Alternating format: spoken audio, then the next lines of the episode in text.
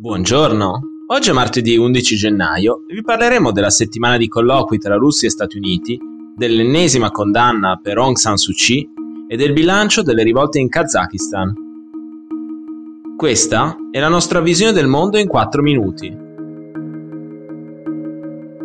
Ieri è iniziata la settimana di trattative tra Russia e Stati Uniti per cercare di abbassare il livello della tensione degli ultimi mesi tra Mosca e la Nato a Ginevra si sono incontrati il vice ministro degli esteri russo Sergei Ryabkov e la vice segretaria di Stato americana Wendy Sherman, con le rispettive delegazioni.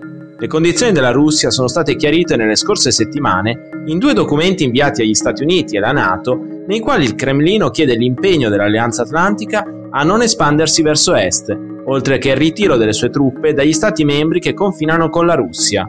In pratica Mosca chiede l'impegno formale della Nato a non accogliere nell'alleanza paesi ex sovietici come Ucraina o Georgia, condizioni che la Nato e Washington hanno già definito irricevibili. La vice segretaria di Stato Sherman si è però presentata ai colloqui con l'intenzione di discutere di altre garanzie sulla sicurezza, come il limite reciproco al dispiegamento di missili in Europa e alle esercitazioni militari lungo i confini. Ci sono due strade davanti a noi, c'è quella del dialogo e della diplomazia per cercare di risolvere alcune di queste differenze ed evitare il confronto.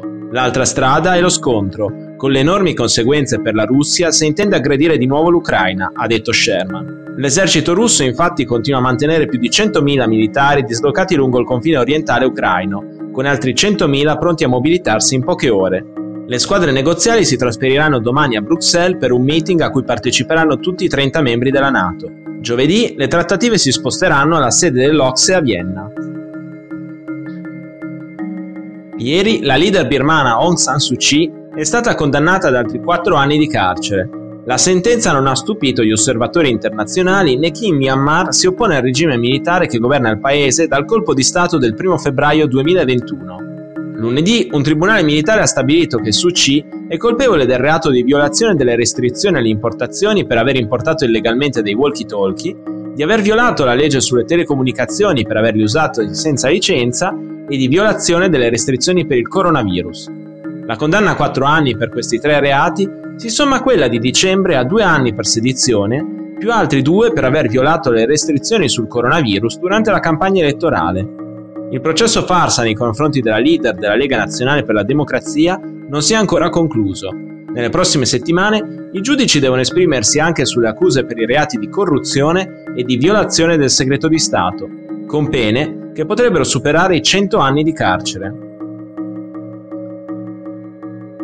Dopo più di una settimana dalle rivolte in diverse città del paese, il presidente del Kazakistan Kassim Jamar Takayev ha bollato l'insurrezione come un tentativo di colpo di Stato.